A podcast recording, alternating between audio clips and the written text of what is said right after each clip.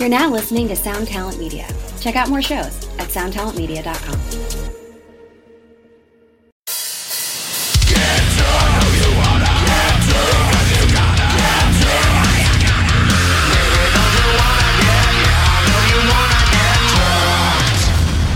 What is up, everybody?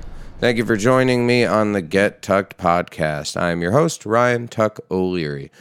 We are officially one month into the podcast, and I really couldn't be more stoked. You guys have been incredible. You guys have been kind, you've been receptive, and you've sent a lot of really great submissions and questions via email. So, thank you guys for chiming in, whether it's on Facebook, Instagram, whatever, just with my personal socials. It means a lot. In order to keep the podcast spicy, I'm going to switch it up this week. Uh, be that it is release week for Off Road Minivan, I'm going to give you four episodes, one for each member, Monday through Thursday. The reason for this is this Friday, May 15th, our brand new album Swan Dive will be released via Tooth and Nail Records. This is our debut full length, and if you haven't heard of us, you can listen to three brand new singles Vampire, You, and Supernova. They're out on Spotify, Apple, what have you, all streaming platforms. If you'd like to support us, uh, please go pre save the album on Apple Music or Spotify. If you're more into cotton or physical CDs, you're trying to snag a super dope hoodie, then you can go to merchnow.com and you can pre order the album. You can pre order all sorts of cool stuff that we had designed t shirts, uh, hoodies, long sleeves, whatever. So I ordered all of it for myself. So I hope that you will go and buy some too because I think it looks great. Thank you, Jim Hughes, for helping design that, and also to the amazing Gene Coffee, who is um, known as Mr. Coffee Bean with a Y. He is a tattoo artist out of Queens, and he designed the swan for the album for us and seriously crushed it. So I hope you guys enjoyed the fit episodes, and I, I think you're going to get a lot out of the Off Road Minivan episodes, honestly. Uh, hopefully, just as much. And hopefully, if you are unfamiliar with our band, you will like these guys by the end of the week. But this week's guest, or I should say, today's guest, because we have four guests this week. So today's guest is Evan Garcia Renart. He is the drummer and pianist of Off Road Minivan. Evan and I have been best friends for over 10 years now, and I kid you not, I would do anything for this dude. We've seen each other through the hardest of times, the best of times, and he's pushed my musical talents and really helped me to learn a lot. Overall, I am super, super thankful to have him in my life. And enough of the sappy shit. Snap into a Slim Jim. It's time to get tucked.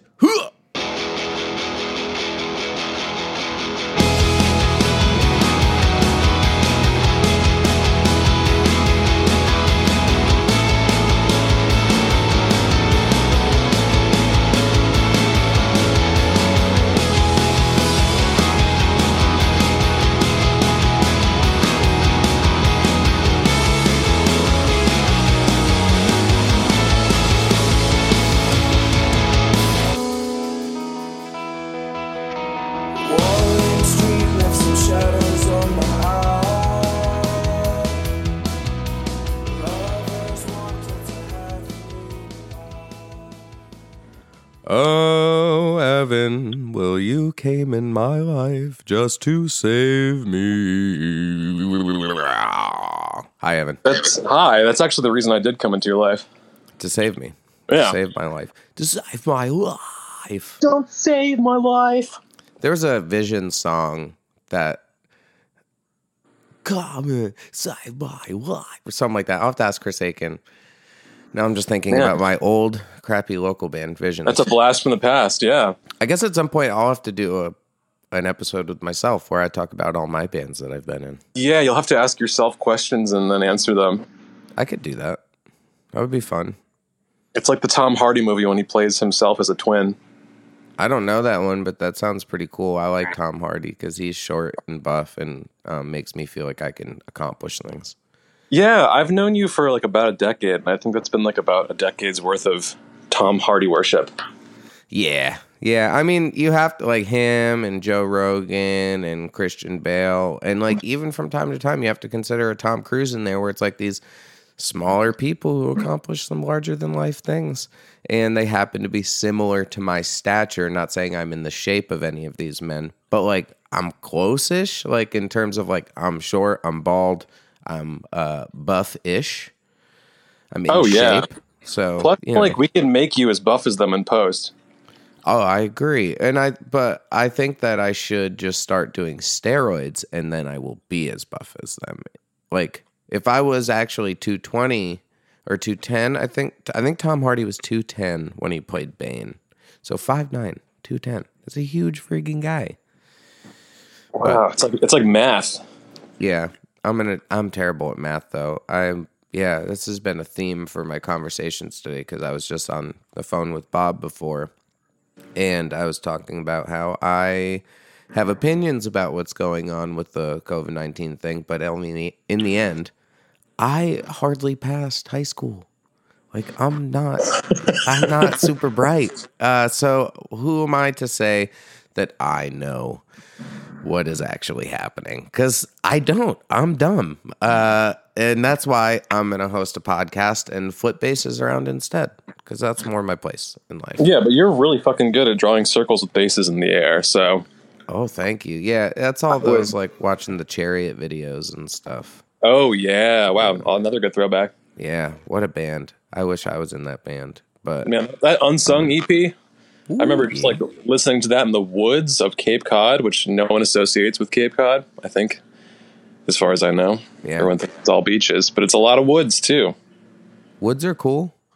Yeah, woods So are are how drums are made with wood. That's wild. Guitars as well, um, which is pretty cool because we both like both of those things. Um, That's cool. And old shoes, you know, old old shoes from the old times. I remember back in our early Bard days, um, there was a lady from New Mexico that I dated, and I remember being really stoked on her because she listened to ISIS and she listened to the Chariot, and I was like, "Wow, this is really cool." And ISIS is a super badass band before it was like a A terrible, terrorist terrible ter- yeah, terrorist organization. Yeah, organization. no, they were a sweet band. Yeah, great, super great. Um, they influenced a lot of bands that we love, uh, or that I love in particular, like Underoath. Um, in terms of the heavy side of their band, they definitely channeled bands like ISIS. Rumor has it, supposedly, like they would try to get bands like that to come out with them, and it didn't work out so well. Um, if, but that's just what I've heard from some other Yeah. podcasts and whatnot. So I don't know anyone in Underoath. I wish I did. If for re- for any reason they hear this, um, come be my bestie. And but they probably I just said bestie. They wouldn't want to be friends with me. That's stupid. That- That's that's a little much. You know, Yeah. you can't you're a bestie that let's quick. be let's be friends. Let's or acquaintances. Thank you, Tim McTague. Sincerely, Um, us. Listen, yeah, that would be cool. Um, hi Evan, how are you Hi, feeling Rod. today? I'm feeling quite well. I'm drinking some coffee, which is honestly the best part of my day almost every day forever since I started doing this.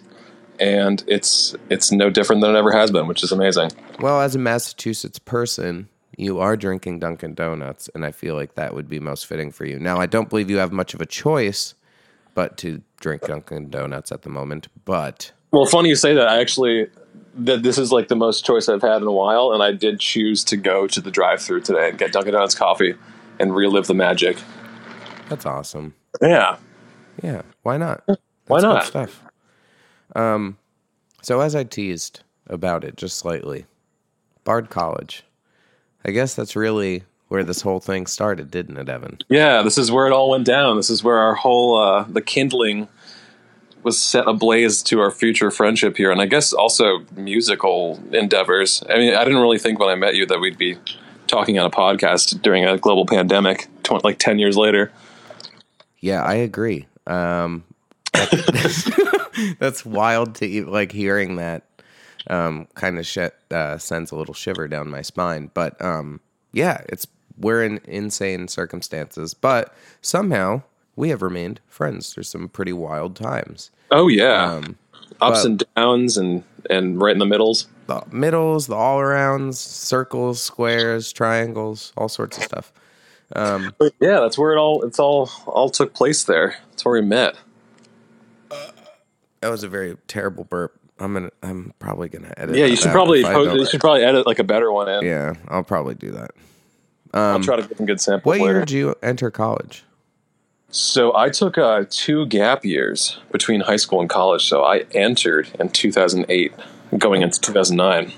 Now, in those gap years, you had done some pretty cool stuff. But before that, I want to get a little bit deeper into your background. You've been playing piano since you were like four. Yeah, like uh, four and a half, um, four and a half, five is when I started playing piano, and uh, not that I really played before that, but my parents are both cellists, and they put like a little tiny uh, custom cello that they made out of a viola with an end pin, and they put that in my hands. I think when I was two, so I was like, you know, heavy quotations playing cello until I was like four and a half, and then my sister took piano lessons, and because I was a little brat, I was like, yo, I got to do that too, or else I'm gonna throw a hissy fit forever. And then I just kind of stuck on piano since then.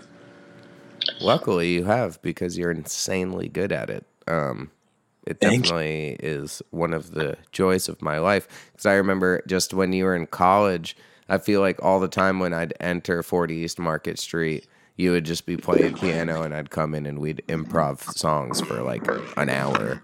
Oh yeah, yeah. It was like Rodgers and Hammerstein, except like a lot less serious. Yeah, and it, it's funny because it it's kind of like um, you know people just trying to you know rap on the spot or whatever, um, but just full improv.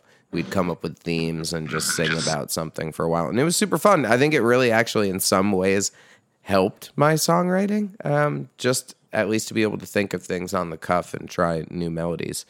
But um, so you started playing piano at four. Yeah. What time did you pick up the drums? I picked up the drums, I think I was about 11 years old, um, Okay. 11, 11, 12. And uh, essentially, this good friend of mine had a drum set at his house, and I had never played drums.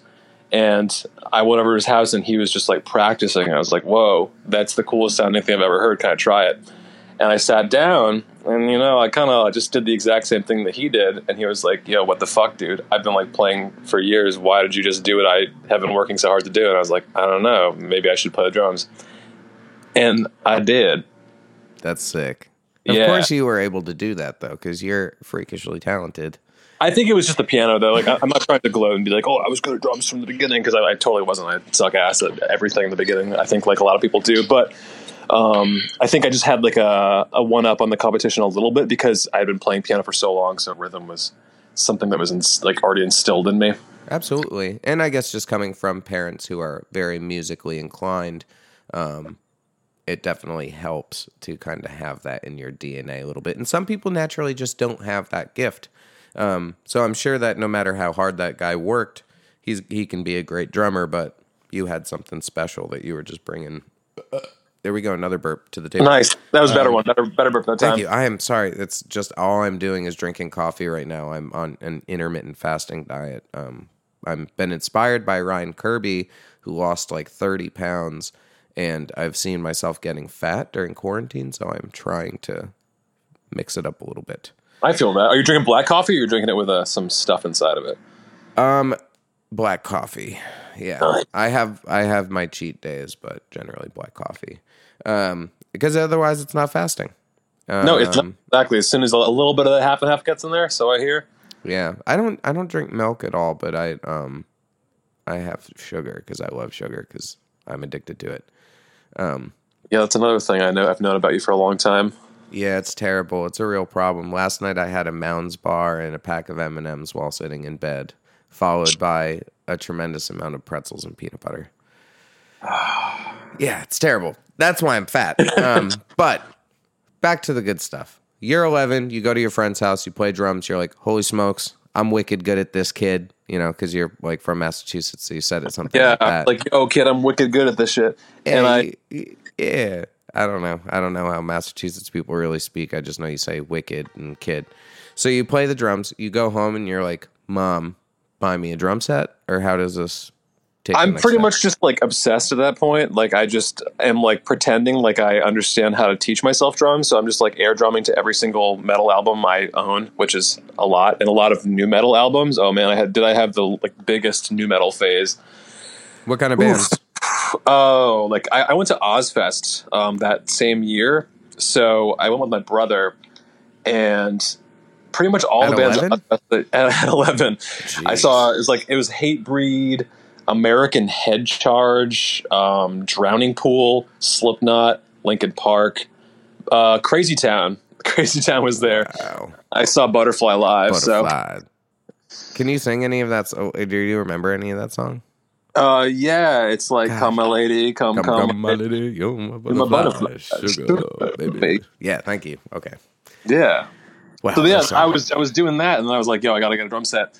And at that same time, I was kind of not feeling piano so much because the thing is, it's such a solitary act to play classical music. Like you practice by yourself, you perform by yourself. It's just this like really, it's not lonely necessarily, but you put all this work in by yourself, and you only really ever get to perform by yourself. So I was really feeling like I wanted an outlet for collaboration, mm-hmm. and I knew that being a drummer was like you were never really just a drummer. You were always a piece of a greater whole, like being part of a band.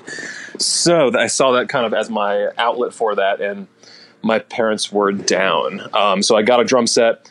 My buddy, who is so sick at drums, shout out to Brendan Sawyer, came over the day it shipped, and he helped me put everything together because I had no idea what I was doing. And he was kind of like my my drum guru mentor for uh, like a little while. He just like showed me a bunch of things to get started, and then ever since then, I just taught myself um, up until college, really. oh, so you never actually took any drum lessons? I took one college. drum lesson before college, and I just didn't click with the teacher. He it just it wasn't really like what I what I wanted. I took piano lessons like my whole life essentially, but I don't know. I just didn't click with that drum teacher. I think had I found someone different that I meshed more with, it might have been different. But I think it worked out for the best.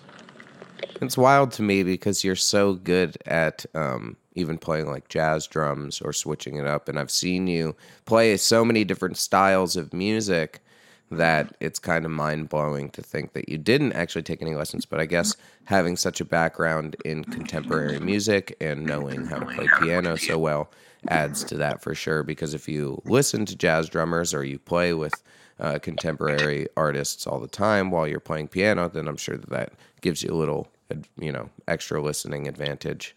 Absolutely. I think that you, people can learn a lot just by listening and, and trying to replicate and emulate something. And also, like, you know, it was, uh, not to date myself too much, but it was like, you know, kind of the dawn of the whole digital age. So I was just starting to watch like drum videos and like DVDs. And like I would get all those Hudson DVD things of my favorite jazz drummers. And when the internet was hot, I would go on the internet and try to like watch videos of drummers and stuff like that because you you can learn a lot just by watching people on repeat and slowing the video down and just you know watching that one drum fill a hundred thousand times with your your best friends and like all trying to emulate it. I think it still works just the same way today. I mean, having a teacher to guide you is really important, and I think it's a really uh, amazing tool to get better at something. But ultimately, I mean, like you have a lot of power to teach yourself something. I think that a lot of people know that, but there are probably a bunch of people out there that would benefit just from watching some videos and trying to teach themselves something.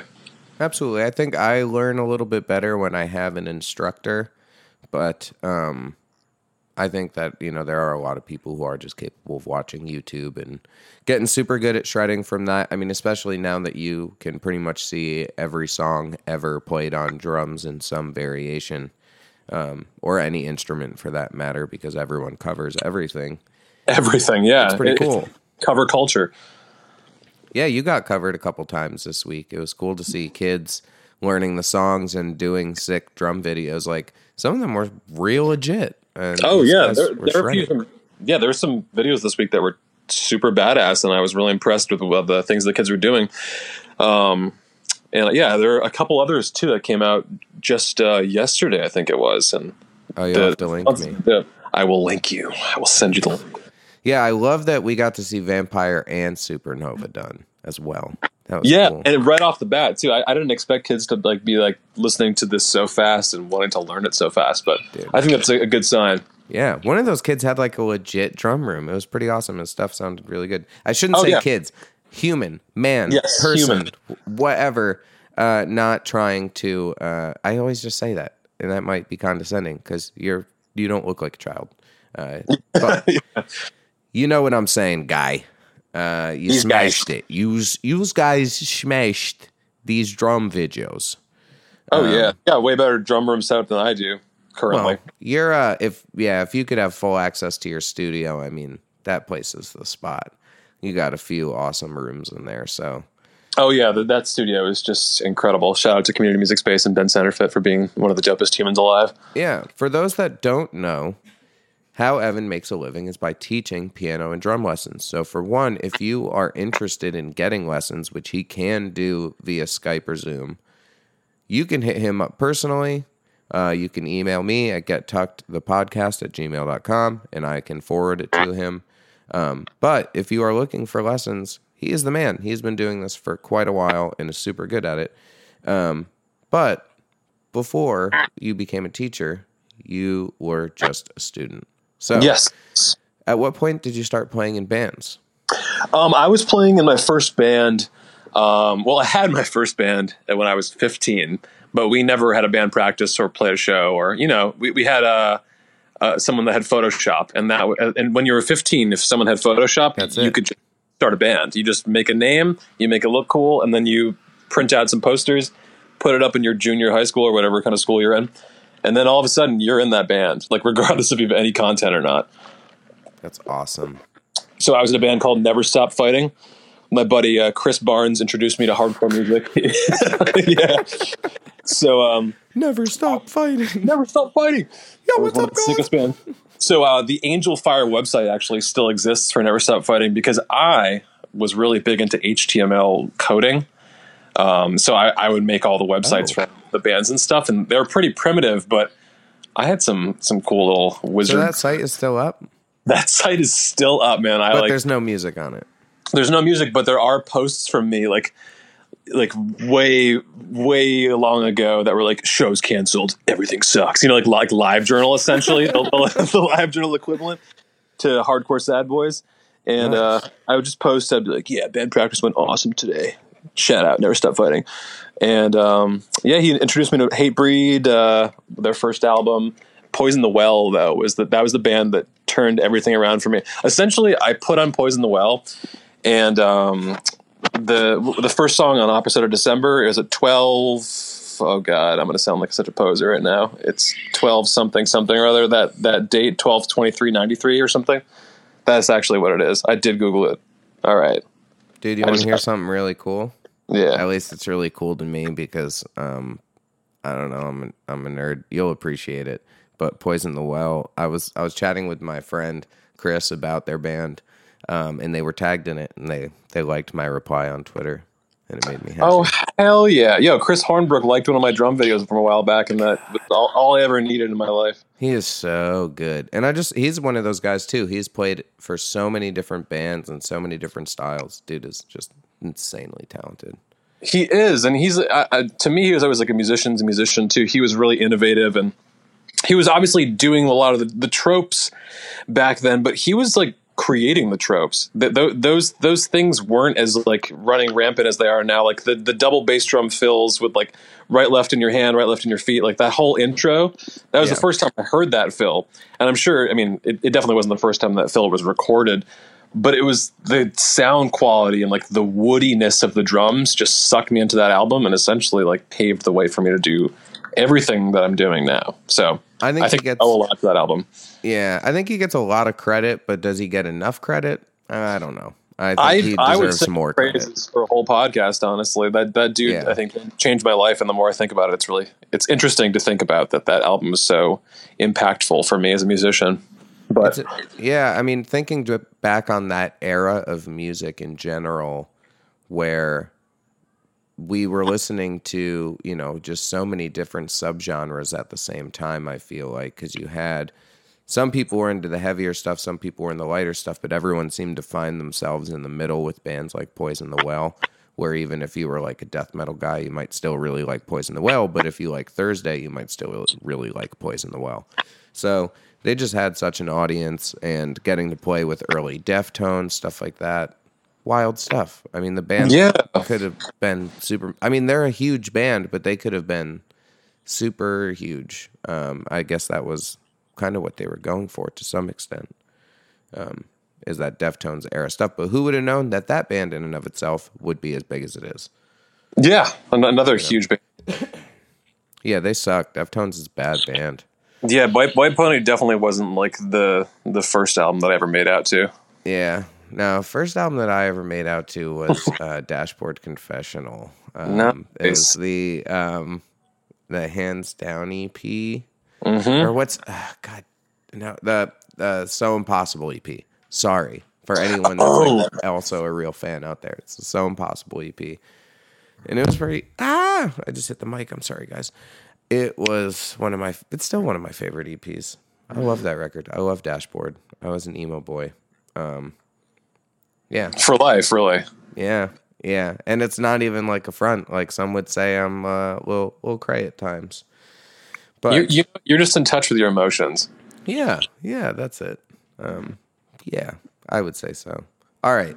So you were in Never Stop Fighting. Never Stop Fighting. And that was a, a real sick band. And, um, you know, we would have some like beef with the emo bands in our school because, you know, at the time, hardcore was the thing for our band, right? And emo was the thing for somebody else. So we were like, emo sucks, like hardcore rules. And then they were like, yo, fuck hardcore, emo is the best. And so there was this like turf war between these like scrawny scene kids, which is so funny in retrospect, but also just awesome.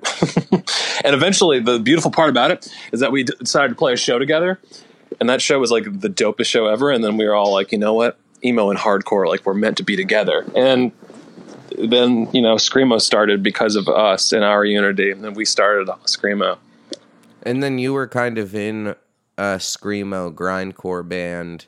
I know in high school was that your next band or Uh, yeah, so in high school, it, it was like uh, like yeah, like mathy metalcore. I think we called ourselves Massachusetts melodic hardcore.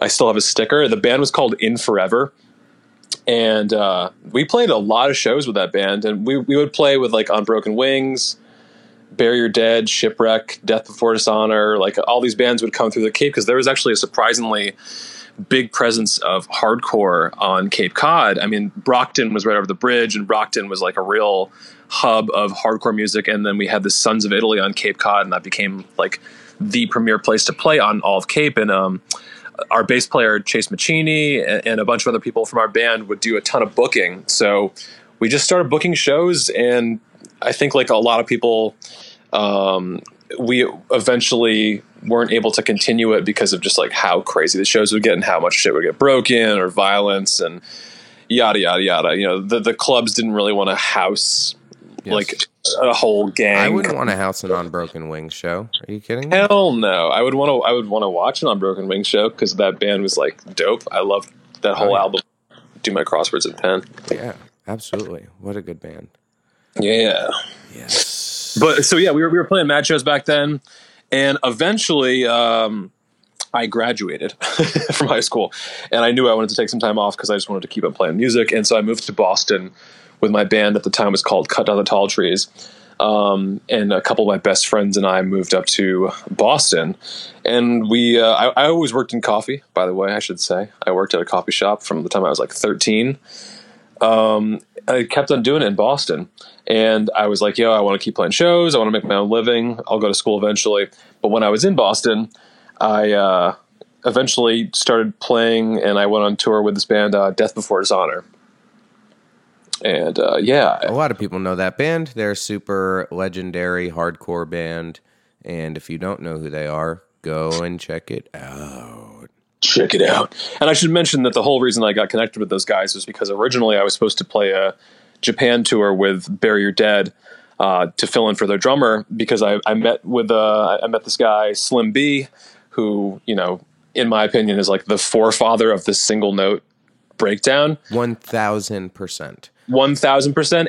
Just so the world knows, every single note breakdown that you hear, that's like that's Slim B, Brendan, and he like created that whole movement. He, that dude is a pioneer. And I don't think, speaking of underrepresented people, that guy needs credit for millions of albums. I'd say. 1000%. And it's very interesting if you trace um, his history a little bit. There was a while where Slim was actually playing in Bring Me the Horizon, and Bring Yeah. Me the Horizon was playing very similar single style riffs. Um, and it's interesting to see how that band continued to grow and always hearing that influence in it. I guess if you are a big Your Dead fan, there was no way that you couldn't listen to early Bring Me the Horizon, and at least those first, you know, this the second and third record primarily, and not Yeah. hear that influence. I think that that's like a, a sign of a really good artist, you know, like a, a really special artist is that when you hear something or when you see something, it's almost immediately recognizable. Like if you hear the tone and the the riff, you know, that he brings to the table, in my opinion, I'm always like, oh, that's a Slim B riff, you know. I'm like, and even if it's not him, I'm like, oh, they, they listened to earlier Your Dead and they were shaped like the rest of us. And Your Dead was a really interesting band. Um, you know, I think they, they got grouped into like, oh, they're tough guy hardcore or they're just hardcore band or whatever like that. But they were actually kind of paving the way for the future of metalcore. I think and just the future of 100. breakdowns, like the evolution of the breakdown, which in and itself is such an interesting thing to kind of go through and trace the lineage of, like you were saying. Um, he was, I, in my opinion, at the forefront of the dawn of the change of the breakdown into something totally new and like going away from just the typical thing.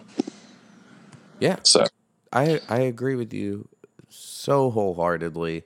Um, super innovative band, and I just remember hearing like their intro for the first time when they said their own name in the intro, and um, stuff like that, where they were just such an influential band. that so was many sick. people wanted to emulate that band, and they crossed the they crossed genres in a way where hardcore guys were into them, but really they were a metalcore band. I mean, if you remember uh, the Victory Records um, Santa commercials where someone would drop a boombox and then start moshing, like that's all Bury Your Dead. It was a huge wave, and It was. that band just never um, got the full recognition they deserved. Now it could be because of the switch in vocalists, and that may be a preference for you as well. I am a big fan of both. I think Myke Terry smashed it, and I loved his singing. But Bury Your Dead changed their style a lot. They basically became like a hardcore slash nu metal band, and their sound right now would do way better. People would be super into it. Um, but you know what a what an interesting trajectory for you know I guess all these artists that are tied together. But Yeah, it's it's been like an interesting journey for all, for all of us. You know what I mean? Like it's a really small period of time in the history of the world. Obviously, um, that hardcore music has been like at all a thing, but the amount that it's changed and evolved so quickly is really interesting. You know, I, I think that it's some of the fastest evolving and changing music. If you look at music from like a historical like like point, I, I mean, if you think of like classical music and oh, yeah, if we're The- going the- from like youth of today and Gorilla Biscuits to now, yeah, what, what is that like? difference. Thir- 30, 40 years? yeah, something like that. Um, Math. yeah, man. But anyway, what was I talking? We were talking about how I got cut to down play the with these tall guys. trees. Cut the tall trees. What, what's it? Cut Uh, down- cut down the tall trees. It, you know, it, it, in hindsight, we were just a bunch of teenagers that watched Hotel Rwanda one time, and we were like, "Whoa, this is like crazy and terrible." But this this quote was, you know, I don't know. It, it resonated with Do our music. I think it was cut down the tall trees, but like I, I think that in in hindsight, that's probably like. Uh, not something you would ever want to call your band now. it's just you know, yeah, it, it- sounded edgy at the time and cool, but It not, edgy not cool. edgy in a way where it was like, yeah, fuck Hotel Rwanda. It was just sounds. Oh, cool. no, no, I mean, I still, I think the name in itself is very cool. I still love the name "Cut Down the Tall Trees." Yeah, I remember uh, there was a there was a band. Fall of Troy also had, I think, a single that released at one point, and just you know after our band name that was cut cut the tall trees or cut down the trees. Uh, It was one of those things too. We were like, "Fuck!" They took our name. Obviously, There's, uh, there's also a I See Stars one liner where he he screams that "Cut the tall trees." But gotcha. Yeah. I'm gonna throw in so many whisper screams this episode. Uh, Oh, I you hope just so. get me so amped up that I just want to do it. Because really, you're the only person that I do actually scream around. Um, but occasionally, uh, I guess I do a couple impressions around Fit for a King. But um, I basically just sound like a really bad Mike Hranica um, when I scream. It's not good. No one really seems to enjoy it, but I have fun doing it, and that's all that matters. So, you were in Cut Down Tall Trees. You go on this tour with Death Before Dishonor, but where did you go? This wasn't just a tour in the States. Lay it on us, Evan. So we were doing, we did a, full U.S. tour, um, not full as in all 50 states, but we did, you know, east to west coast via via the south, um, bunch of East Coast states. So we, I mean, we were gone for a couple months, and then we went to uh, once we got to California, we played a couple shows in Vegas, and uh, we went to Mexico next, and then from Mexico we did an Australia tour. That is super cool. Um, and still i mean I, I was i mean these are some great memories man. I was i was 19 years old. Um, most of the guys in the band were you know close to 30 if not 30s and the the us tour we were headlining. And uh, it was you know me ben rob brian and frankie and uh, we, we went on the road i mean I, I got pretty close with a couple of the guys too we were all we were all pretty good friends if you don't know Death Before Dishonor, they're they're definitely uh, intimidating fellows. They could definitely you know probably cut you in, cut you in half with their fingers.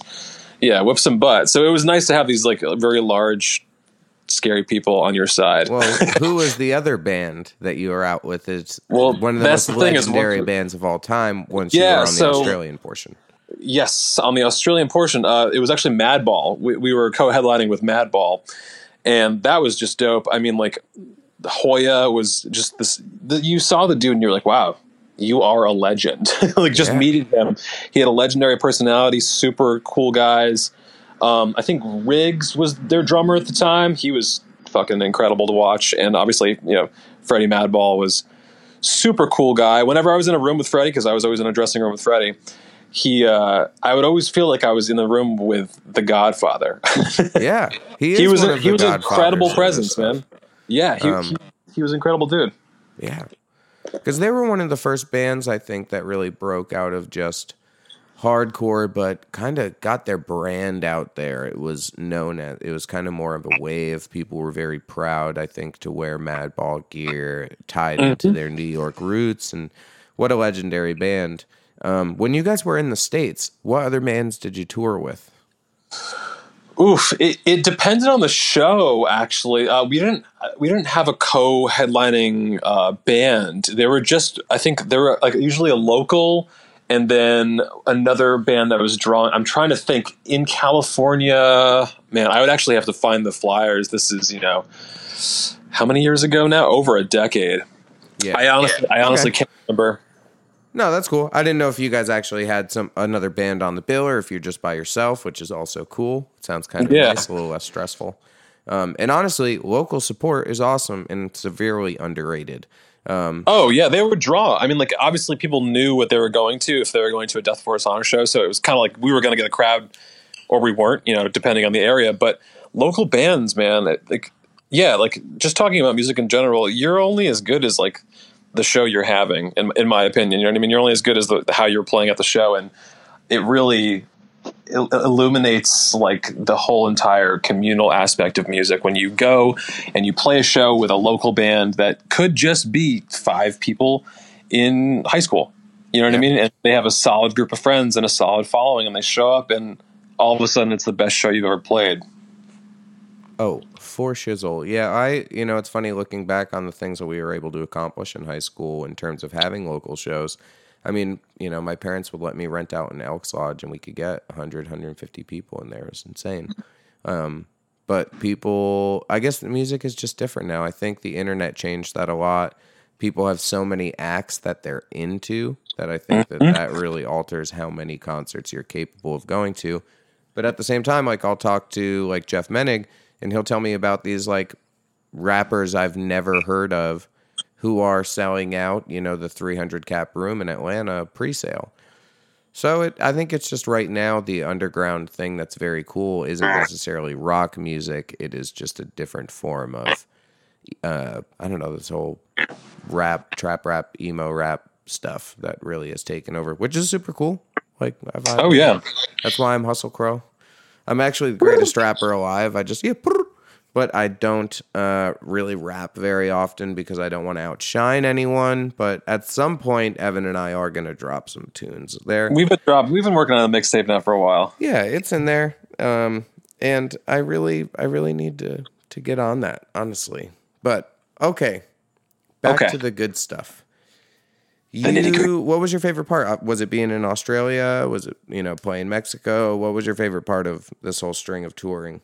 I mean, there there were so many highlights and uh, funny stories that I still take with me, but I, I would have to say Australia for sure was just like this incredible experience. I had never been there. I was, I mean, I was mad young too, so you kind of seen the world for the first time. That's sick. Yeah, we still haven't. Well, Fit for a King has gone to Australia twice. I have yet to go to Australia, even though I also didn't tell you this. Today is my six year anniversary of flying to Texas to meet them. Oh no way! Yeah. Nice man. I remember just crying on the back porch of of forty or not forty. uh, Mole Mole. nine Yeah. mole. Nine Mole, Red Hook, Repre- New York. What a place. What a- what a great place. times there. Oh yeah, Yeah. So, yeah. That that was a that was like the end of an era. Oh, absolutely. Yeah, it's such an interesting thing because I, I think when I first joined the band, I I look back on the way that I spoke about our time, and I am not super stoked on it. I think that I painted my friends a little more uh, black when they should have been golden. We had the best times. We had so much fun. I would not be who I am without living in that house. I learned a tremendous amount about myself and how to coexist with other people. Oh, And yeah. honestly, if you look at like to me, it was like boot camp right before going to join a band and live in a van because we lived in a house with seven. I lived in a house with seven other people. You were one Yeah. of them. You know, it was essentially a, a van. yeah, it was a lot, and we always had guests over. We had some like there was almost never a time where there wasn't someone else staying with us too. Like it was mm-hmm. all over the place. But what an amazing time! But before we got there, you did this touring. Yep. Then did you decide to take a break after that before going to college, or you went right from touring with Death Before Dishonor, and then the next fall you went to college? So yeah, that, that's actually what happened. Um, at the at the end of it, um, you know, it was really fun. I, I was just you know filling in for their drummer, uh, who they were going to go pick up after this whole tour was all said and done in uh, Denver. I believe he lived in Denver, and uh, you know, it was a great experience, and I, I knew it was what it was, which was like you know I was going to go do this thing for a while. I mean, I was going to get paid. I was going to do my thing, and then I was going to go into the next thing. And I didn't really know what the next thing was, but I knew I wanted to go to college at some point because I, I have always had this like overarching theme of my life of kind of wanting to matriculate to the next stage of being a musician and that that to me is like ultimately I'd love to be like a master teacher at some point I get a lot out of that and obviously coming from a pa- like a family with two parents that do that you're you know a product of your environment to some degree but I, I, I think- last minute Yeah. Oop, yeah. No, I just think it, you're great at it, and you know people love working with you, so it makes sense. well thank you very much yeah we we gotta you know we gotta hit the studio together sometime you know you can show me some stuff I'll show you some stuff Yeah, the stuff and stuff, but the stuff will get Um, But yeah, so I applied to college last minute. Um, at the at the end of that tour was essentially the beginning of the summer, and I had you know had my applications in line.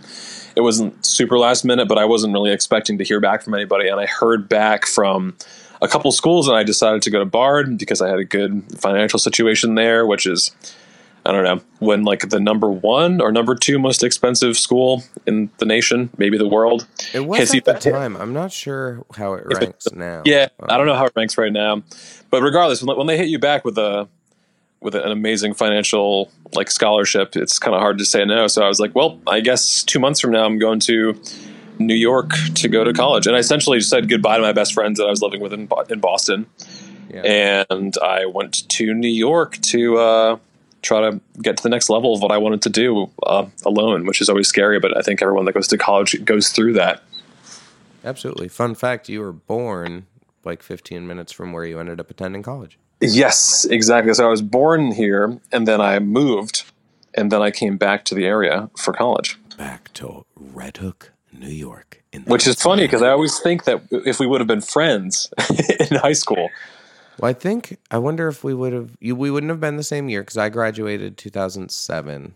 yeah, so I would have been one year ahead of you. Yeah, but maybe, maybe I wouldn't have been that cool though. Maybe I would have been cool. I don't know. I mean, I wasn't very cool, so I don't know if we would have been friends. But um, because you're a pretty cool guy and you're tall, they probably would have made you play basketball if you grew up in Red Hook. Yeah, you would, they- you would have not wanted to, and they would have forced you to. Yeah, exactly. Yeah, that's just what happened. They built that like, and our team was insanely good, but it was basically like, oh, you go to Red Hook High School and you're huge, you're playing basketball, and it it kind of worked. Um, people were they were also talented, so whatever. Yes, I missed my big break obviously by not sticking around here. yeah, I could have been a basketball star. Wouldn't that have been cool? Would have been different. I, you would have been way rich. Yeah, would it be over for me now though? Is am I, I'm past my prime? I think. Oh, sh- yeah. Well, I guess Yeah. KG's playing late into his 30s. is he still playing? I don't know. He played into his 30s though for sure. Oh yeah, some people play for a long time, but I mean, he also started playing out of high school because he was so insanely talented. So Yeah. You know, it's it is what it is. Hello again, everyone. Here's your quick little mid-roll ads. So first and foremost, if you are a supporter of Fit for a King, what we could ask right now of you as a fan is go to the Spotify. There is a link where you can actually donate right to our crew right now. We have quite a few guys who are missing out on a ton of work and could really use the help. Um, so please, if you could go to Spotify, click that button, donate a dollar or two. It'll go right to Brian or Trevor or Bryce or any of our guys that work for the band. It would really mean a lot. And also, you can go check out forthenomads.org. Frank Finelli has raised $35,000 for already 40 different crew members from different bands that you love. So that's super cool. So if you want to donate to those guys, that is also extremely helpful. But now is the time in the show where we listen to some fresh talent. It's been a lot of fun digging through these songs and picking ones that fit particular episodes. Uh, this week is a song called 1138 by a band called Senseless. I shouldn't say this week. Today, Monday, this episode, since we have four this week. I know, a little crazy. But 1138 by the band Senseless. Senseless is a hardcore band from Long Island, New York. And I picked this song because it reminds me of the bands I grew up liking. Um, Evan and I were always into uh, a little more of the chaos. We like panic chords, as I'm about to get into. So I think it's great that we've returned to the time of the panic chord. Uh, when I was younger, everyone from Norma Jean, Chiodos, from first to last, didn't matter if you were a death metal band, hardcore band, scene band, everyone seemed to be touching on the panic chord at that time. And uh, I just like that this song has a bunch of them. Um, I'm stoked on the song. I thought for the episode it really made sense. Uh, me and Evan always like the chaos, like I said. So for this episode, here you go. Senseless 1138. Check them out on Instagram. Check them out on Spotify, Apple Music, all that good stuff. Strap in or strap up, fools.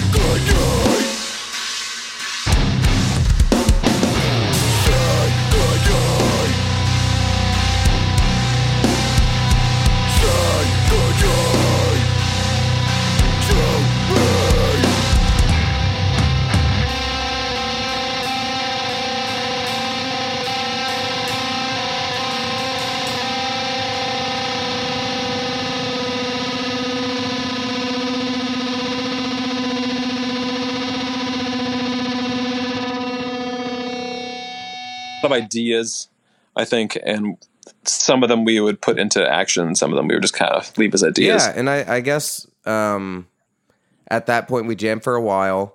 We end up living together in a house in Red Hook for a bit, and then comes time for me to. Uh, I'd been talking to Fit for a King for a while. They call me. Today is the anniversary of when I flew out. I fly to Texas. I learn songs for five days, and then we go on tour. Which bravo to me. I learned a lot of songs in five days. But um, fun fact: Yeah, I that's a lot backtracked the bass for the first two shows uh, because I didn't know them very well, and I tried to sing as well, um, or I had to sing as well. So it was a lot. It was a lot. Um, but that's it. You know, th- that's like an interesting thing to, to mention too. I think that a lot of people that listen to a lot of music but don't necessarily play music themselves don't take into account like one of the most difficult aspects of music isn't isn't just the song and it's not just your technical ability. It's it's like the whole package. Like, can you confidently sit on stage or stand on stage, memorize forty minutes of material from start to finish? And do it perfect and be completely In in, it the entire days. time. It's you know, it, it, in five days Yeah. you know it's a you, it's a marathon and i think a lot of people like don't understand that a huge part of it is in the sheer volume of knowledge that you need to memorize and perfect you know it's it's it's an interesting Yeah, 'cause I demand wasn't. Um, I wasn't actually a necessarily a fan of Fit for a King. I knew who they were, but I'd only seen the Ancient Waters music video. I hadn't listened to them in quite some time, so that was an interesting thing. But regardless, I left. I go and I joined this band. Over the years, eventually, and I would say now it is about four years ago that you, me, and Melvin first jammed. I'd say. Yeah i think so. and it was practice one where it was just the three of us just trying to get a groove and melvin just started playing the chords of spiral gaze. And that song uh, structurally was almost made in a day i think it was just yeah i'd say so. That was one of the most organic composition musical experiences i've ever i had. agree. I think that's why we should do it more. But um i always Yeah, I fight agree. about that with people. And I, I know it's really hard in a band like fit for a king where it's very riff oriented to just uh, jam that out even though metallica and killswitch did it so i couldn't we? But regardless of the there's rock side of um, our lives which is Off Road Minivan is some stuff just works out so great when we do jam it back and forth and feel it out. Um, and I'd say the same for Supernova. We worked on that song for a very long time, um, two years before it was released. So, yeah absolutely um, so you and I and Melvin, who Melvin will be up next. He, you guys can listen to him tomorrow. We beautiful jammed out this song and it was super fun. And then at the time, Dave was away at college in Florida. So we brought in our friend Will Manning, who played with us for a while. We ended up playing our first show in Albany. At, Yeah. What was that club called? Um, it's still it's still open. It's very the voltage, Voltage lounge or something that's in oh Philadelphia, if I remember correctly. But the At a certain point, you play these venues so many times, they all kind of blend Yes. together. Their name. Oh yeah, but we played a show with Daisyhead in Albany and Only Sibling, and it was super fun. Um, Yep. Eventually, Will decides he doesn't want to play in the band. He is working on another project at the time, and we end up bringing in our friend Miles. But while this is going on, Melvin self records the demo for Spiral Gaze, and then we go to your studio that you work at and record the drums and vocals. And then we end up sending a demo to um, the label. And I just sent it over to them because I was like, well, I'm signed here anyway. I, you know, I should show them if I'm going to release anything new. And Yeah, exactly. Like, yeah, let's put this out. Um, so at that point, we have to write more songs and put together a release. I think at that time maybe we had like two or three other songs. We had a few other songs, but we also had a few other songs that you guys have never heard and probably will never hear because we never recorded them and we just kind of we had them for our live shows, but we never saw them through. Yeah. There were a couple other ones. We were, you know, we had some different musical styles going yeah, on there for us, a I while. think, a minute to figure it out. And I think that's why when you listen to Swan Dive, it is a little bit all over the place. Like there is, like Candle in the Dark is definitely not vampire. Um, and you and, you know, uh, let's say, you know, it's harder to make it are definitely similar, but still different. No, no, I don't think that many of the songs sound totally the same. Um, but we definitely had to take a while to figure it out. Um, but then we put together this EP, put that out, four songs back, I guess it was 2018 now, I think. February, the week before or after Valentine's Day. I don't remember. But It, it, yeah, it was like the week of, wasn't Maybe. it? Was that what it was? Like. I think so. That was the whole theme. We were like, hey, you're all going to be really sad. So here's some sad songs for you and some breakup stuff. But now, Exactly. at this time when the podcast is coming out, our album's going to come out on the 15th. And I think um, one thing that I wanted to key in on with you is not only are you a sick drummer and a sick piano player, but you also helped me quite a bit with um, the lyrics and sculpting melodies. And we demoed almost all the songs just in your bedroom on vocals and worked it out ourselves.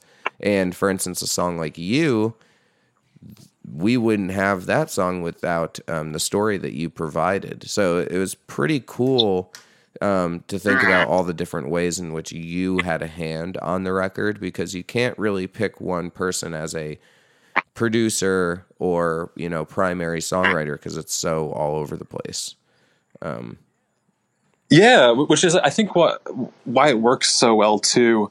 Um, everyone comes from different musical backgrounds, and we all have like different musical preferences. But I think it's almost like this uh, this album to me almost feels like kind of a love letter to all the things that we're individually interested in, and somehow we were able to collaborate and coordinate a way that we could all kind of have our voice shine on this album bit, which is really cool.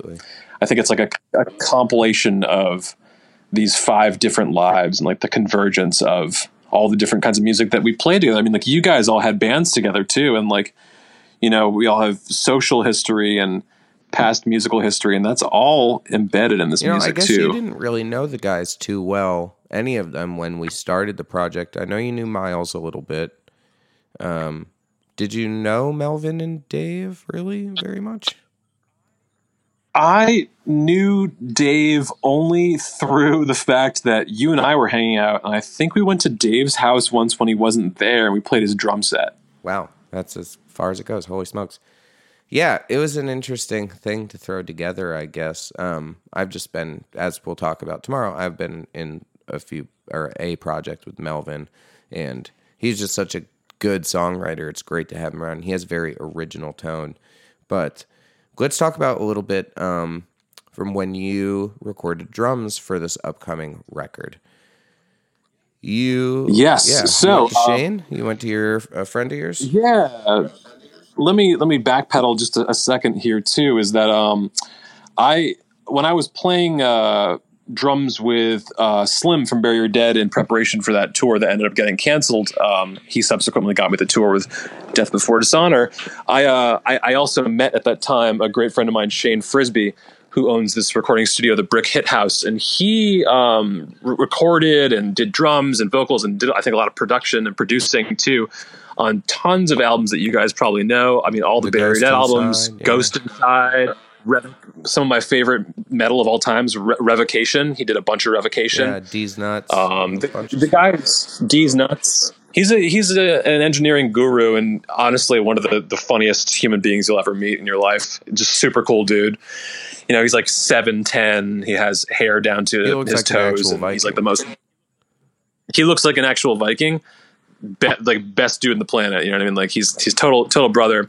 And um, we we played in a band. We started a band together called uh, Bone Splitter, and it's me, Brendan, you know, Slim from Bury Dead, and Shane, who also had his own band called Kanai, and it was just essentially like straight up like grind death metal hardcore, and uh, you can check that out too online. I think that Bone still. Splitter is up on Yeah, it's on. Apple Yes. Music and So- it's on Spotify. Yeah. So, you know, I've been close with Shane ever since. And essentially, I, I would go track a bunch of drums with Shane over summers. And, like, you know, me and Shane, I would say, got together once every year, if not once every two years, to do some sort of musical project where I would go to a studio and we'd do drums and have a really good time. But I always knew that I wanted to go to him to record off road because I had such a special relation with him musically. I felt like we worked together extremely well and still do. So, essentially, I mean, you you knew from the days of the EP because every single time we talk about it, you'd be like, "Oh yeah, where do you want to do your drums?" And I'd say the same thing every Oh, yeah. time. I was, I'm still stubborn about it. I think this guy is just the the the best in the business. He got gets amazing drum tones, and he just knows how to how to work with me. I think that knowing how to work with a musician is you, you got to kind of like have a special skill set in and of itself to work with an with a entertainer.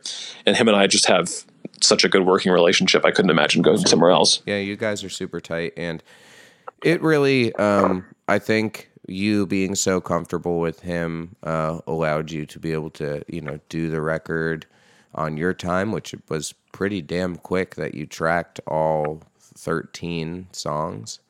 Um, but yeah, Shane is the man. He has done insane amount of records, and it's cool. The Brick Hit House, their most popular thing they most recently did was him and his partner actually mixed um, Parkway Drive's Ironworks.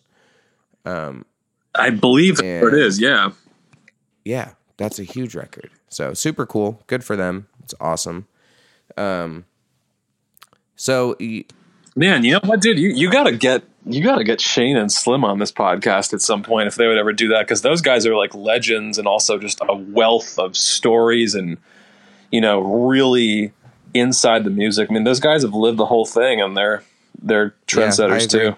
That'd be super fun. I would love to have Shane on it. If Slim for some reason was down, that would be super cool. I would be extremely intimidated, but we would have some fun for sure.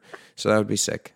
Um, what was for you, I guess, the most uh, difficult part of recording the drums for this record? Was there any particular song that was really hard for you? Or um, what can you tell the people about how you write your drum parts? I guess um, I write drum parts in lot, lots of different ways, and I, I think that uh, some of the songs in the album are really groove oriented. Uh, really, just try try to set a vibe. You know, I know that that word is kind of vague, and I think, I think it's used uh, at this point, but it's but it's true. You know, a you good set a example of that. Um, if you listen to the record on Friday when it comes out, May fifteenth, via Tooth and Nail Records, listen to the song Taconic, and that's a great example. But continue.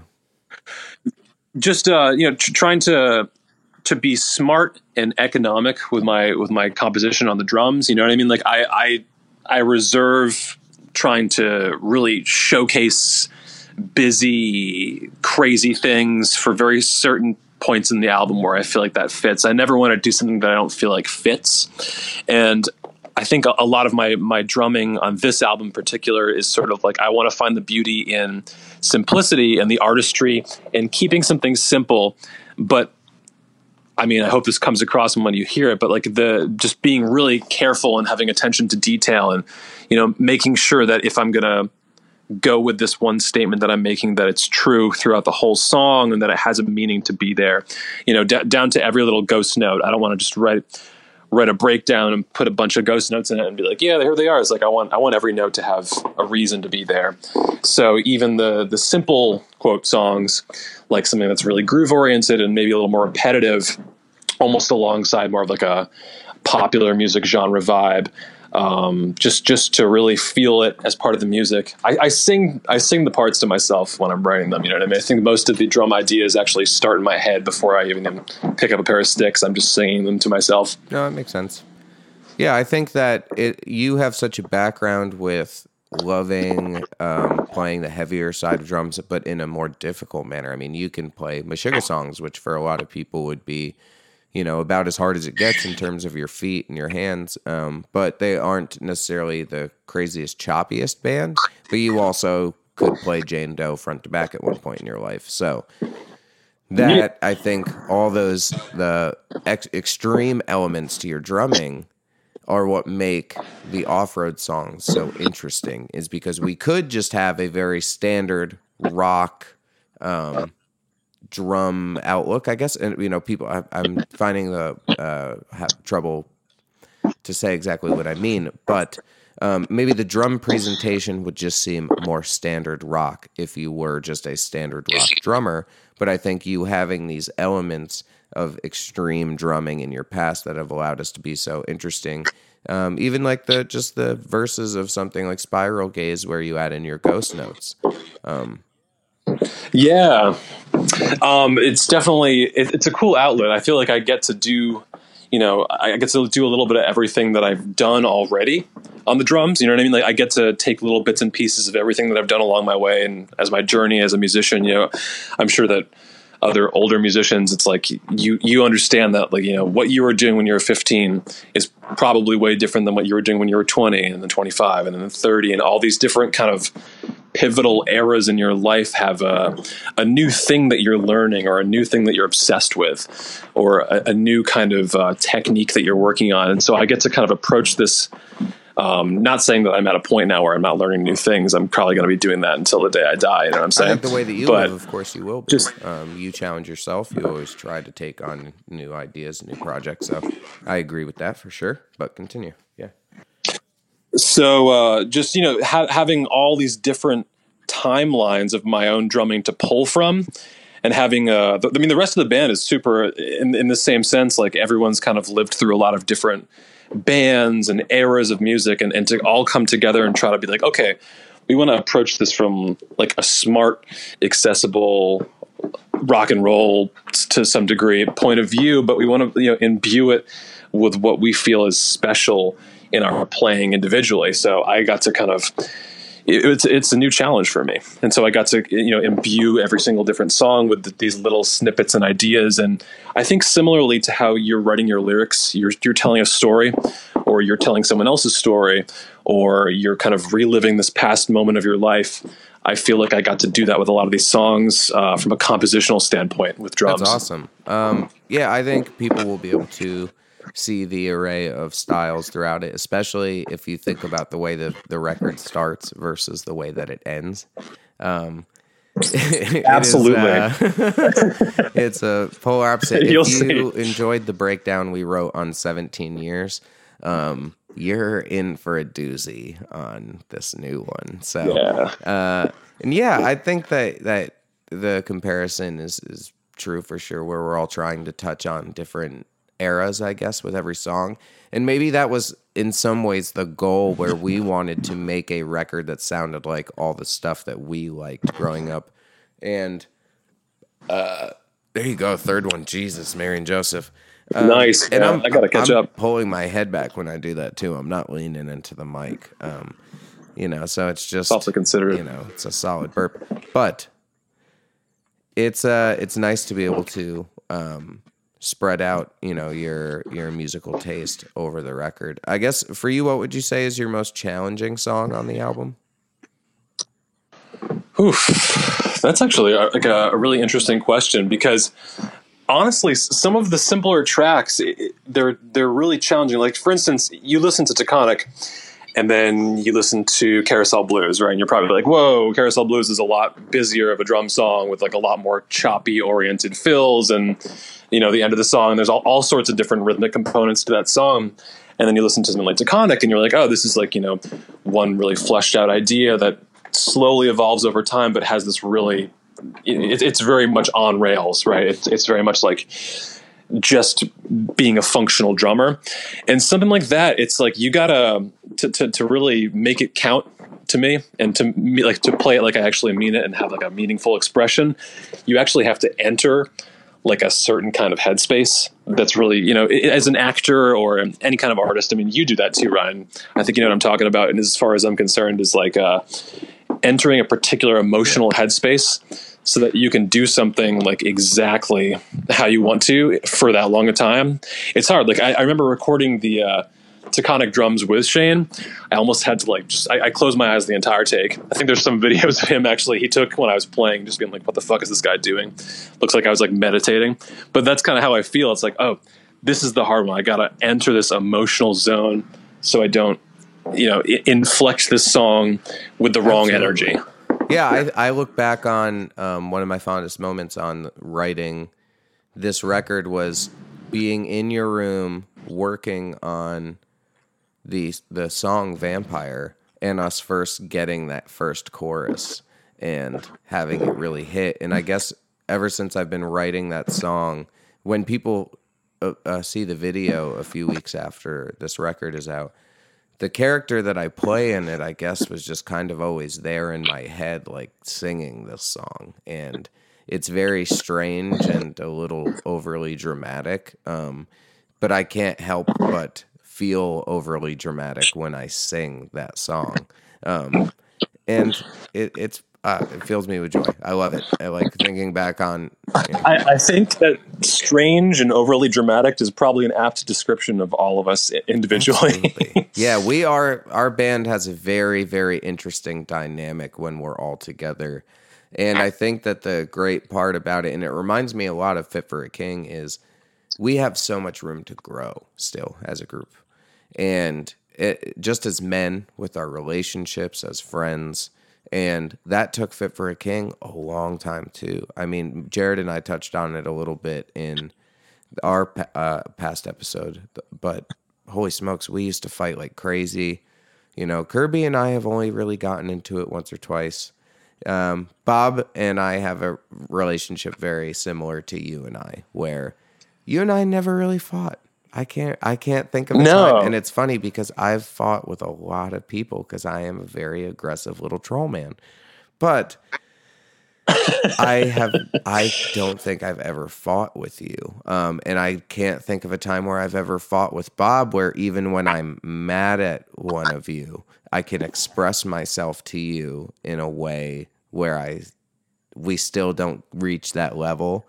Um, but off road, it has such an interesting dynamic that I think that that's what makes the band so damn good. Um, not to say that my band is our own band is so damn good, but it is.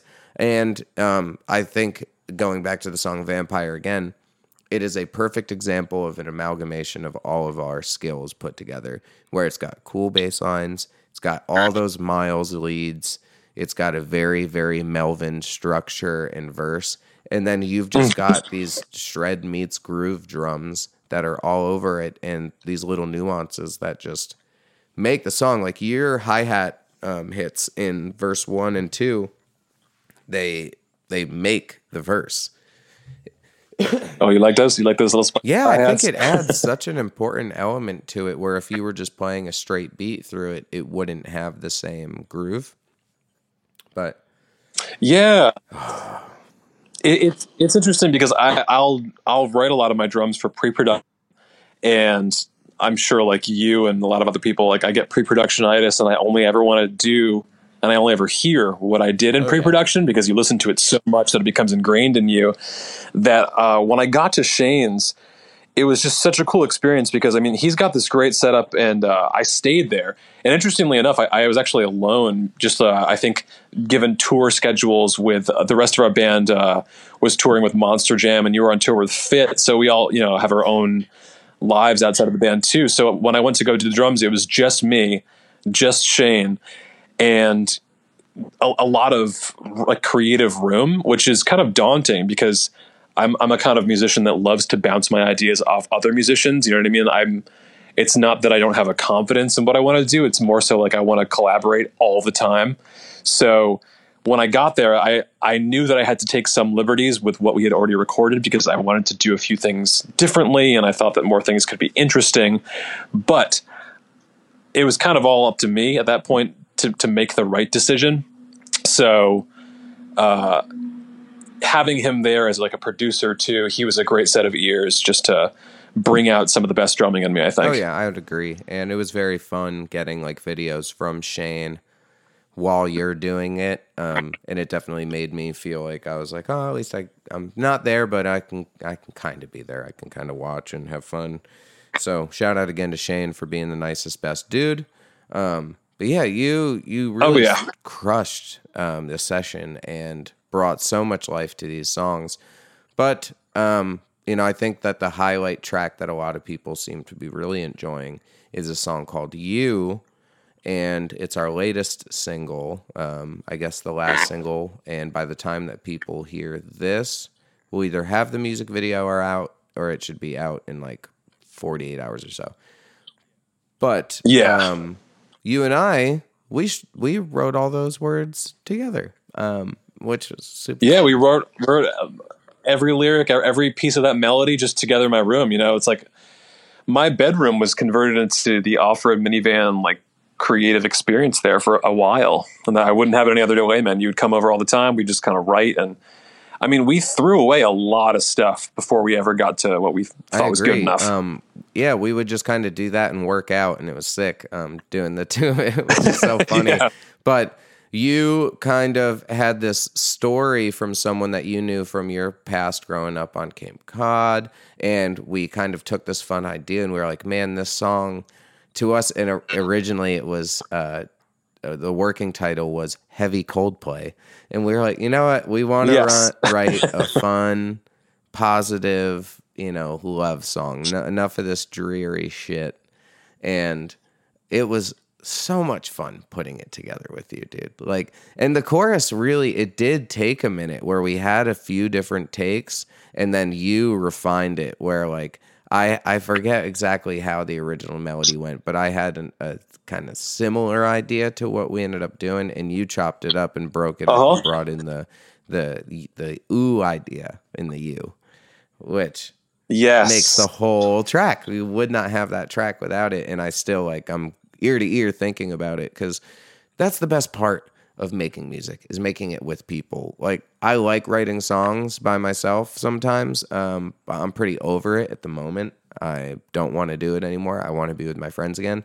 And overall, when you write with someone and you can throw ideas back and forth like that, it really does make the product that much better. I'd say my favorite tracks on the record are are because of how collaborative they were and how refined we were able to get the song, um, whether it be Taconic or You or Vampire, um, you know, even Swan Dive. Swan Dive, you know, really was a group effort on that one as well.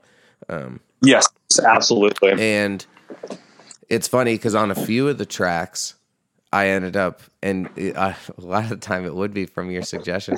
I'd write a bridge, and we'd just be like, "Oh no, that bridge has to be, it has to be the chorus." And that happened with Swan Dive, but I was with Will Manning at the time for that. I went and I was tracking with him, and originally we had a different chorus, and the chorus of Swan Dive was the bridge. And then I texted Will, and I was like, "Dude, can you just move the bridge into the chorus, and let's see how this sounds?" And it's it's so much better. But um, Oh yeah, that, that worked out for the best. Yeah, it's, so- it's so funny because it's so hard to take a step back from your own work. Sometimes that, like you're saying, it's important to collaborate, and I think that a huge part of that is like other people are just going to see something differently than you.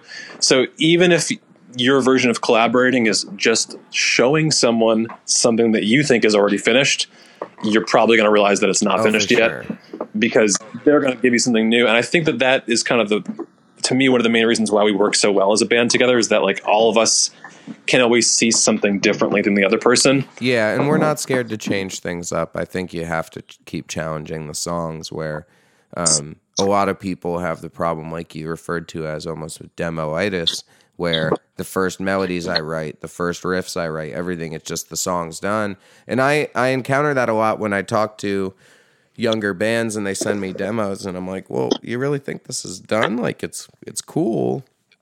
I think it's good, but is it okay? So if your if your favorite band is Volumes, is this song as good as a Volume song? If your favorite band is uh, you know Kublai Khan, is this as good as a Kublai Khan song? And I think that that needs to be the challenge for whatever you're doing with Off Road Minivan. Obviously, we are have diff- different group of bands that we are trying to sound like, and let me repeat by saying we are definitely trying to sound like some bands.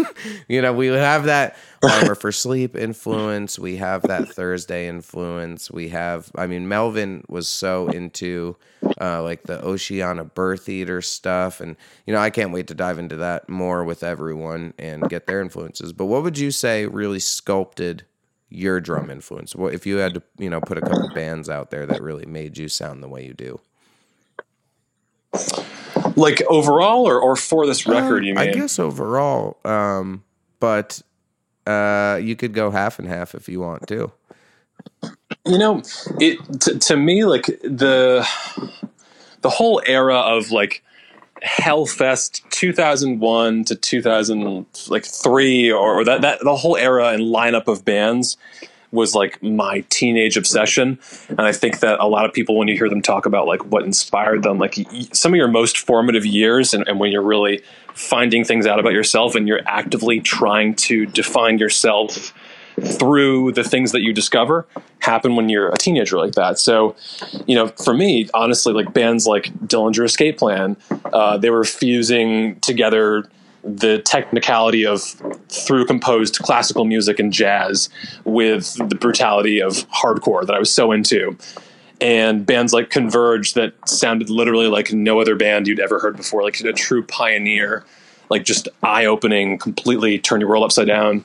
Uh, Shai Hulud, I think, was a, a big one for me too, and a big influence as far as you know. Every note of a Shai Hulud album is a new part in yeah. essence. You know what I mean? They, they don't confine themselves to a, a pop structure by any means, but just like this, this like sort of through composition technique that even though our record has um, repetition, like any kind of album that would have different parts of a chorus or a verse, I'm trying to approach each measure of each one of those parts with the same kind of like through composition lens. Sweet. Wow. That is Oh yeah, no, was that too that's much? great. That's awesome. Um, I think that people, as they get to know your style more, they'll definitely hear that influence and see it. Um, and I know that obviously, Yeah, I hope so. I- I'm bands just trying to that our band sounds like, but I still see the relation to your drums. So hopefully, they do as well. Yeah, it's funny. I feel like my influences are kind of like they, they influence me. You know what I mean? That that word is so interesting because I think a lot of people are like, "Oh, who influenced you?" And you're like, "This person," and then you can immediately hear it. I think for for me, a lot of what influences me is not necessarily what you hear unless you're really looking for it. But that is because you are capable of playing so many different styles of music, and that's why we love you. Because you can spice it up at all times, Oh, man. And love you that's what, you too. know we've been able to do when Melvin and Dave are on tour. Like us doing that acoustic run with Davey, dude. Davey and I'm Davey and Oh. Josh. I shouldn't be leaving him out. And Harper, what a time! And Harper, yeah, David, and that, what a, that was amazing. time. Great, What a great, trip! people. I really, really want to do it again and more um, because I just love when you play piano. I think that there's a bajillion people out there that would just pay to watch you play piano because you're so damn. oh, I love good. playing piano. But you're also so damn good at playing drums. So we're lucky to have you. You are a madman. Thank you, appreciate that. But, dude, uh, what's your favorite song on the record? Oof. It you know I think it's been I think it's harder to make it is might be my favorite song. It just for some reason and it resonates with it, it hits me in a way that just like we were talking about like being a teenager like that feeling you know you know when you're like when you're in those formative years and you turn on your car your first yeah. car and you put in an album through your like kind of shitty speakers and for me we would just drive down to the beach um, because I grew up, you know, near the beach, so we'd always be by the, by the beach. And just like that, you turn on the song, the sun hits you, you're drinking a coffee, you're like 16, 17, you're with your friends, and you don't have work. It's like that that nostalgic feeling of just being free and young. I think to me that that is how I hear and I still feel when I hear it's harder to make That's it to live awesome. there. I can see myself getting out of school, going and sitting in my 95 Honda Accord, putting it on and blasting it as loud as I can with all the windows and sunroof open and just ripping. Um, and by ripping, I mean driving very slowly because I drove a Honda Accord. Um, but yeah, I drove a Dodge Stratus, so something yeah, that song's a special one. Um, and it really it tells a story. I think we tried to tell stories in a lot of these songs. Um, and it's so uh, special. I think to be able to look back on and be like, wow, these songs aren't just songs. A lot of them are true stories or inspired by, and um, it's it just feels right to me. I think that although, of course, there's some things I would go back and change a little bit. Um, overall, I would say you know we did a pretty damn good job putting out something that really you know means a lot to us.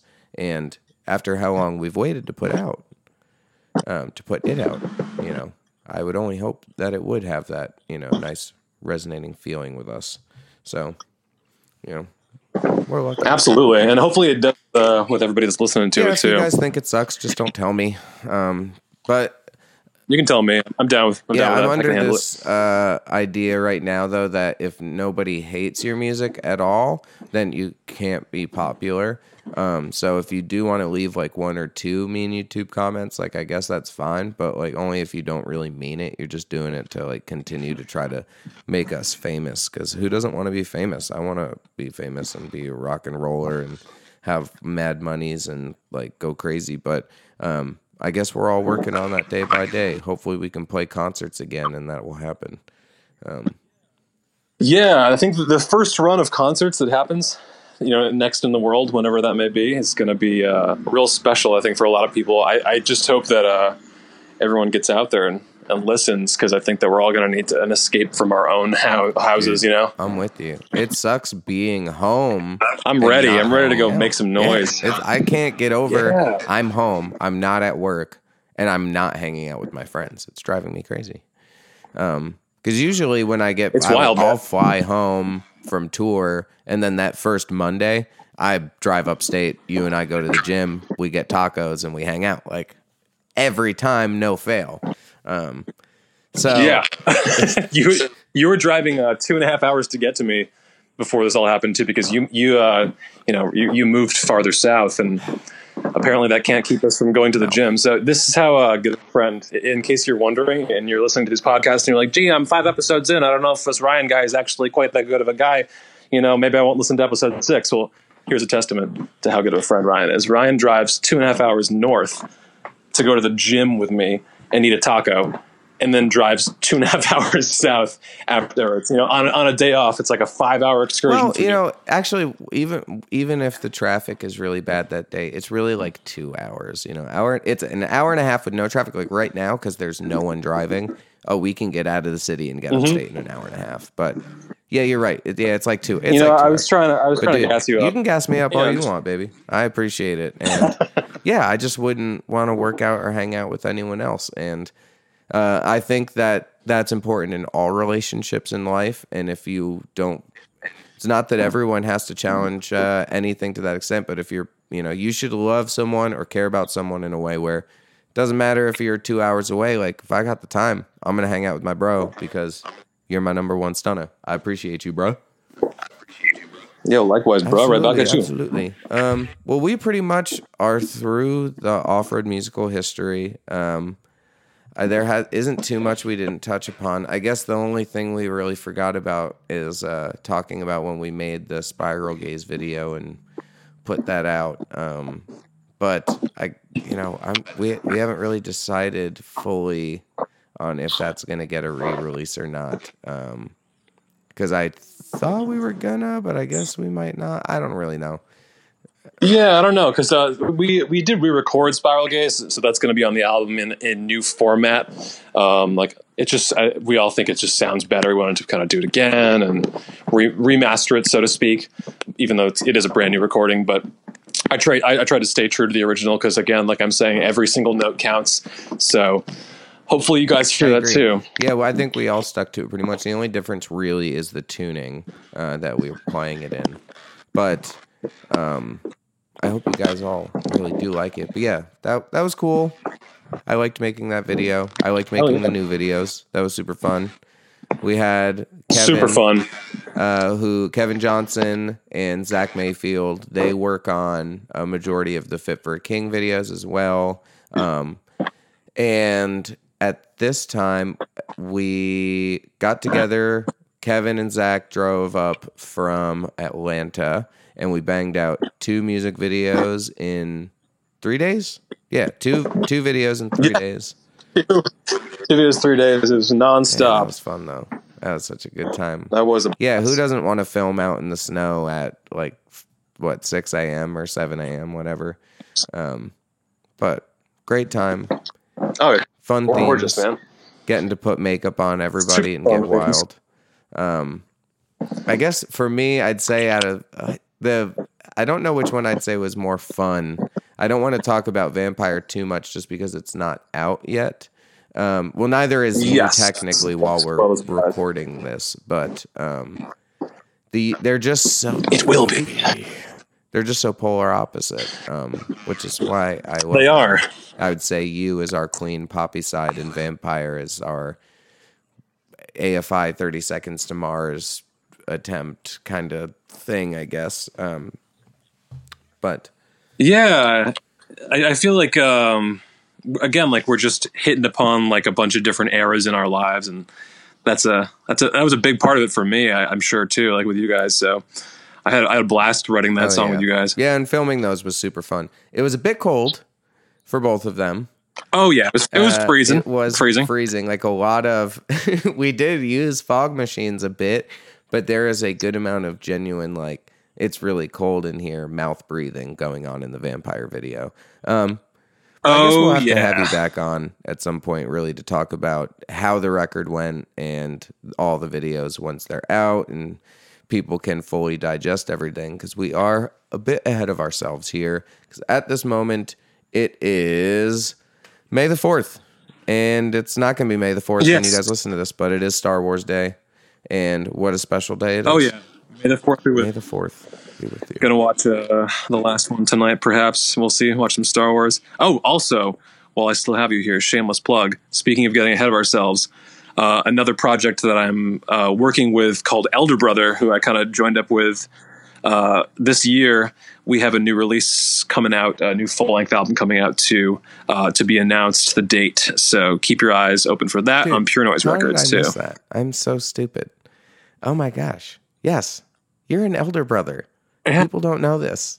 People do know it. Some people know. it. So, uh, well, I'm new. You know, it's not. It's not like I'm like some OG Yeah. elder brother guy. Although I will say that Dan and I have been friends for a long Yeah. time. So, But at least it's only been really the last year you've been with these guys. But uh, you guys were supposed to go on a tour recently, which you didn't get to go on, with Microwave, Yep. who is a band that I am a huge fan of. But, right, you play an Elder Brother, which is a side project of one of the members of the story so far. I believe his name is Kevin, right? yeah, that's that's Kevin. Yep, and and Dan too. Kevin and Dan are the primary songwriters. But honestly, I mean, like um, Morgan does a ton of writing too. Morgan's like a fucking genius too. So that dude's. I don't know. Just like the, the the honestly, the three of these these guys, like the music that just comes out of them naturally is so impressive to me. And like as a musician, it's so fun to kind of just like hear the stuff they come up with on the fly. They're all really smart and super musical people too. So I feel lucky, like I'm getting just like to work with all these different musicians, and that's it's kind of my dream. So That's I'm awesome, living it. man. You guys just put out a record, if I'm correct, about two months ago, maybe a month ago. Oh yeah, it was a, a new single off of the full length coming just out a soon. single new record is coming. Just When does the album come out? is coming. Yeah. Uh, we don't have a firm date yet. I don't believe. Uh, you know, 'cause a lot of this stuff is uh, messing with release dates and touring schedules. So you know, to be Yeah, announced. tough. I mean, a lot of people weren't as um, silly as us to release their record during a pandemic. I guess we didn't plan on it um, or expect to have it during this uh, COVID 19 pandemic, but we just figured we'd stick with it. I think it is smart for you guys to not and to drag it out a little bit. But I love the project. I mean, if you are into a band like Story so far, I think it hits for you. But also, if you are more into maybe a band like Transit, I think that you would also very much like Elder Brother. They are a little bit more of a, I'd say, a little more of a festival band than a pop punk band. They are capable of playing to that alternative market that um, I think a band like The Story so far maybe doesn't do quite as often, although they're definitely starting to now um, by playing major festivals and whatnot. But Elder Brother is badass. And if you like alternative, indie, Americana, rock music, go listen to Elder Brother. Evan slams buckets in it. He Yeah, did, did piano, all the percussion, and all the uh, any, any anything keyboard related. Um, but honestly, Ke- Kevin's also a dope keyboard player too. Kevin is a, a monster on the keys as interesting. I did not know that. Um, Yeah, all those guys. I think Morgan actually plays some piano too, which is is kind of cool. I, I might have made that up too. LOL. to wouldn't be surprised though because um, Story is just so damn popular and talented and does so well that it would make sense that everyone in their band is stupidly talented. Um, Oh yeah, everyone's stupid good at their, their instruments. too. Um, Oh, oh yeah, uh, Torf. He also is a piano player too. We, we just uh, we, we played a show out in California uh, recently with Motion City Soundtrack, and uh, actually we got Torf to play keyboards with us, which was such a blast. Um, and damn, that he's just too good at everything he touches, man. He's he, he's like a true musician too. Those those guys are all the real deal, man. You just like you hang with them, and the, they're just pure musicians. It's really dope to see. Yeah, what a band. I am definitely a fan. Um, but it is cool to see that you get to work with them because I mean that's even gosh, I I look back on the first Warped Tour we did. Um, Bob ended up like throwing a you know some baseball with like Parker or something like that because Bob can hang out with anyone because he's hot and has the voice of a you know very muscular demon man and everyone seems into Yep. it, which they should be. But uh, they were one of those bands that I was just intimidated by. It was like, you guys are so popular, you're so popping right now. I cannot say hi to you. I don't. What do I have to say to you that anyone else doesn't want to say with you? I see Parker hanging out with Scott Vogel and shit, and I'm like, okay, you're way cool. I'm not. I I can't hang out with Scott Vogel. Um, so I didn't say anything to any of them ever. Uh, yeah, it's it's funny. You know, I- they're, they're, they're people, man. They're oh, I people. know, but I, I have some that that freak me out in a sense where uh, I had uh, someone commented on my Facebook post about who I should interview for the show, and someone was like, "Oh, get Etid on here," and um, it was my friend Matt from Albany. He was like, "Get Etid on on the show," and um, Uh-huh. you know, talk to them about the new record. And I was like, dude. I toured with that band and I couldn't even talk to him then. How the fuck am I supposed to talk to them on my show? You know, I was like, oh my gosh, because you people don't understand when I was, uh, you know, getting out of high school, starting to really get into metalcore, get out of the scene stuff, and metalcore started being a thing. And you see Keith Buckley with his hair up and his aviators and his fucking belt buckle, and he's the baddest motherfucker on the block. And their band is blowing up, and you're hearing Logic of Crocodiles for the first time, and you're just like, holy shit, Yep. I want to be this guy. I ca- it's hard for me to let go of that, even as a 31 year old man. And but that's why I'm a fan first. I will always say I am a fan first before I am a musician, and that's what keeps me so excited about touring and about hearing new bands and continuing my love for music. And um, there's just some guys I'm not concerned about them necessarily being my friends because I love that I'm a Keith Buckley fan. I love that that I feel uncomfortable around him because I don't want to just be so cool for school that I I, that I know everybody. I it's not a necessity. I'm a fan. I like it. It's fun. Oh yeah, um, so it is fun. Being a but fan is fun. someday. Absolutely. but I would maybe love to get uh, you know some of your elder guys on here, maybe Dan or Kev or something. Um, but yeah, wild. You're you're all over the place, multifaceted, super talented, ti- super tall, actually taller taller than Jared, which people wonder. Um, I just have a thing for tall guys. I, that's why I like Yeah, I guys that are a foot taller than me. But dude, I'm lucky to have you, man. Uh, is there anything you want to shout out uh, to the people? Maybe uh, anything else about Elder Brother? Anything else about off road? Maybe about your lessons or how they can reach you? Hit them with it. Oh yeah, I mean, if you if you want to hit me up just in general, I mean, don't don't be shy. Hit me up, uh, DM me on Instagram or whatever. Um, you can DM me on the off road Instagram too.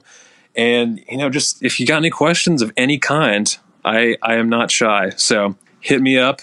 Uh, I, I do teach a lot of lessons. I've been teaching tons of virtual lessons. I'm actually almost busier now than I ever have been, which is kind of wild. I think that you know a lot of people are are have I mean quote more f- free time now, but I'm I'm working just as much with uh, these a lot of kids. I teach a lot of kids piano and a lot of people drums. I have a bunch of adult students. So, you know, if you're interested in anything or if you just want to kind of talk shit and be like, yo, you suck, I, am there for that too. Nice. Um, you know, just to keep your ears open because this uh, this new off road record, this new Elder Brother record, I'm uh, I'm just really pleased with the the music, and I think that these people that I'm working with and are working with me, uh, who have chosen to work with me, are super special themselves. So don't It's sleep. be a hell of a year for you, man. It's pretty incredible. Yeah, I think it'll be you know we've done dope year. this EP in the past, but really, not only are you releasing your first full length on a label, you're releasing two full lengths on a label. So just so everyone knows, Elder Brother, you can catch them uh, via Pure Noise Records.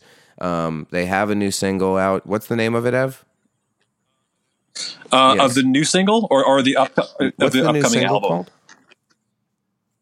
Um, which one was the? I can't remember which one we released first. It was uh, oh, if, if, you, if you love me, like you say, Awesome. And what is the record called?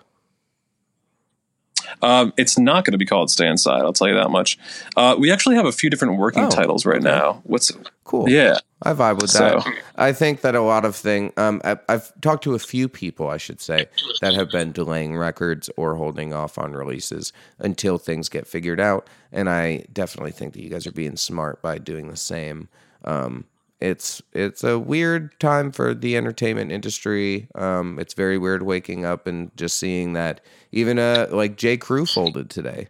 Um, just I know, I saw that, yeah. are going to fall because of what's been going on, and it's gonna be really weird to see the future.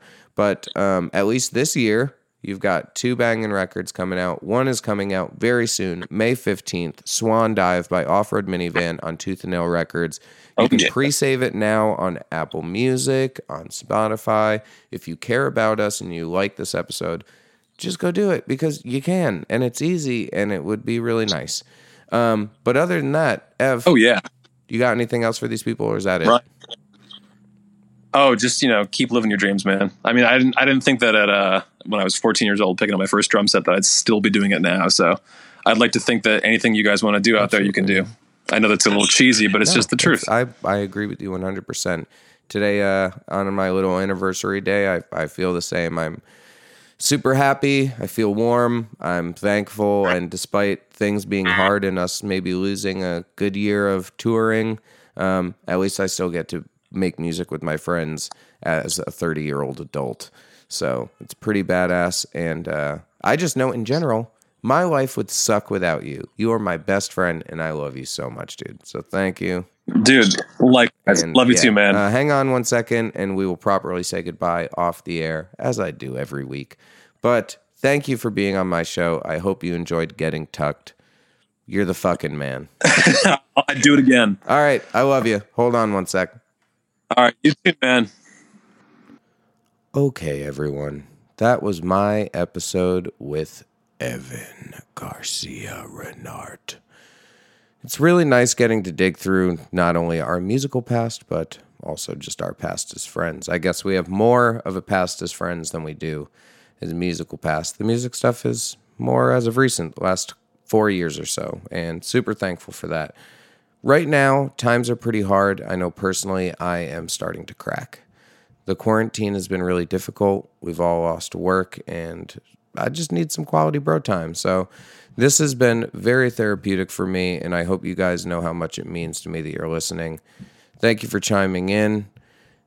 It seriously means the world. We love you guys. Up next is engineer, songwriter, riff master, Melvin Brinson. We've been in two projects together, a band called Visions quite a long time ago, and now we are an off-road mini off-road minivan. And I can't wait to tell you all about it. So tune in tomorrow for the next episode of Get Tucked with Melvin Brinson. Thanks guys. Bye.